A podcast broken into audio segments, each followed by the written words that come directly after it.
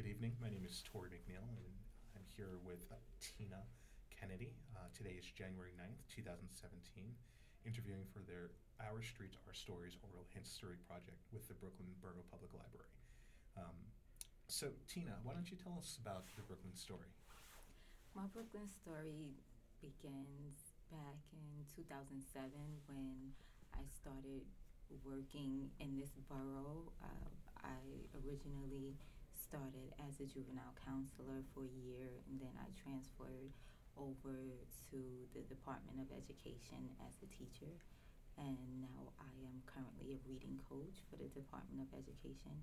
And during the year 2016, we had the privilege of participating in the Brooklyn Connections program um, through the Brooklyn Public Library. And the school where I was working last year was at PS 327. The school is located in the Brownsville section of Brooklyn. And in that section of Brooklyn, the life expectancy rate is um, maybe 30 to 35 years old for many of the young African American people who live there. And it's a borough, it's a neighborhood in the borough of Brooklyn that is uh, ridden with crime, high crime rate, um, low academic standings. The district, which is 23, they are one of the lowest performing districts in um, the borough of Brooklyn.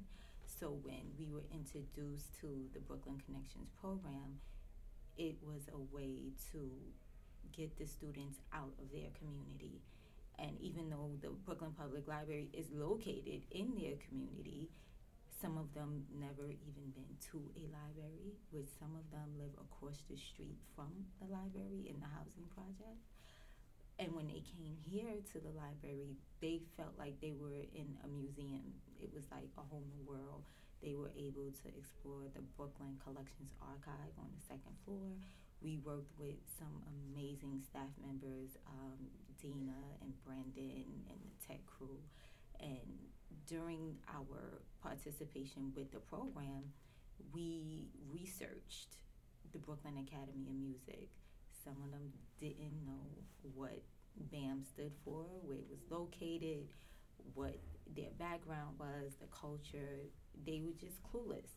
So the program allowed the students to explore through books and archives, reading material, and as well as physical and uh, walkthroughs and performances at the Brooklyn Academy of Music. It increased their reading ability their writing skills because they had to conduct small research about this uh, about the Brooklyn Connections program in addition to the Brooklyn Academy of Music.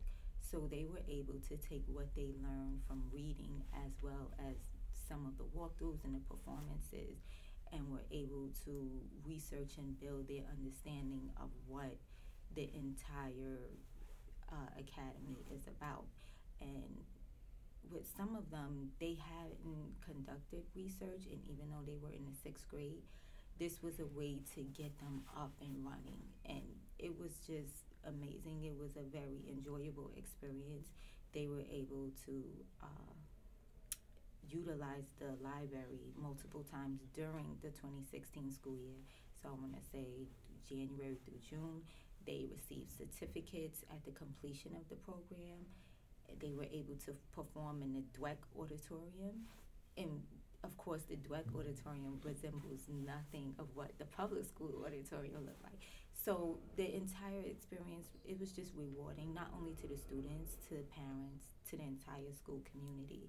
And for myself as an educator, it warms my heart to see something that we take for granted really boost their interest because you know I was looking I said I need them to research something that they know nothing about and something that they'll be interested in as they continue to grow as lifelong learners.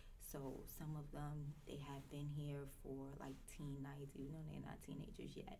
But they have been participating in some of the activities. They signed up for students um, library cards some have visited the Brooklyn Academy of Music after we um, completed our school trips. So it was like a window of opportunity that had never been open to them. So now it's an additional resource and a place of enjoyment for them. And you know, they were able to create big projects on the triboard. They had their pictures, they had their written articles, and it's still posted up in the school today. So they really enjoyed the work, and even though I'm not there, I'm still in Brooklyn. I'm at another school, and I'm trying to introduce the program to the other school. So, you know, it's just a continuous learning experience, which is definitely needed. If it wasn't for this program, some of them still wouldn't know where this library is, where the Brooklyn Academy of Music is, and some of the other, you know, historic places within this community. So, um, if you could talk about um, pretty much going forward, what is something that you're looking forward to in 2017 now? I'm looking forward to expanding the program and introducing the program to where I am now. I also feel that it should be um, introduced to the younger grades because the starting grade is fourth grade to um, high school. So I think even grades as young as second grade, they can really participate and get the same experience as the older kids. We have uh, testing, which starts in third grade. In third grade, they have to take these mandated state exams, which a lot of parents they aren't comfortable with. But the more materials and resources and assistance that they have, the better the outcomes may possibly be on their test scores. So a program that's, you know, Brooklyn Connections offer, even though it's a short term program, just those components of the program the reading, the writing, the research, another um, person in the classroom, the educational people that are here, that they come and support, which they have been um, an abundance of support to the school community.